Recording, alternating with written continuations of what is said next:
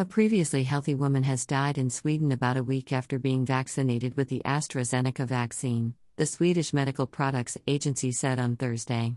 This is a case of blood clots in the arteries and veins and major bleeding, e the unusual disorder that is the focus of the EMA investigation, Veronica Arthurson, head of drug safety at the Swedish Medical Products Agency, told a news conference.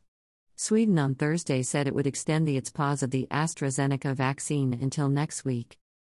Source One Swedish person dead after getting AstraZeneca vaccine shot, Medical Products Agency. Opinion Over the years, I have accumulated countless RSS feeds, news feeds, enabling me to list thousands of stories in one app. The advantage of this is you can see what's being said and search the whole database by keyword very quickly. So I did a search for Astra across thousands of sites and blogs, and guess what? This story only appeared on one site. All the other hits were about the official reversal and how safe AstraZeneca is supposed to be, or at least, that experts say the pros outweigh the cons. Screenshot of Quite RSS, click for full size. I wonder if this Swedish woman would agree that the AstraZeneca benefits outweigh the risks. She can't say because she's dead.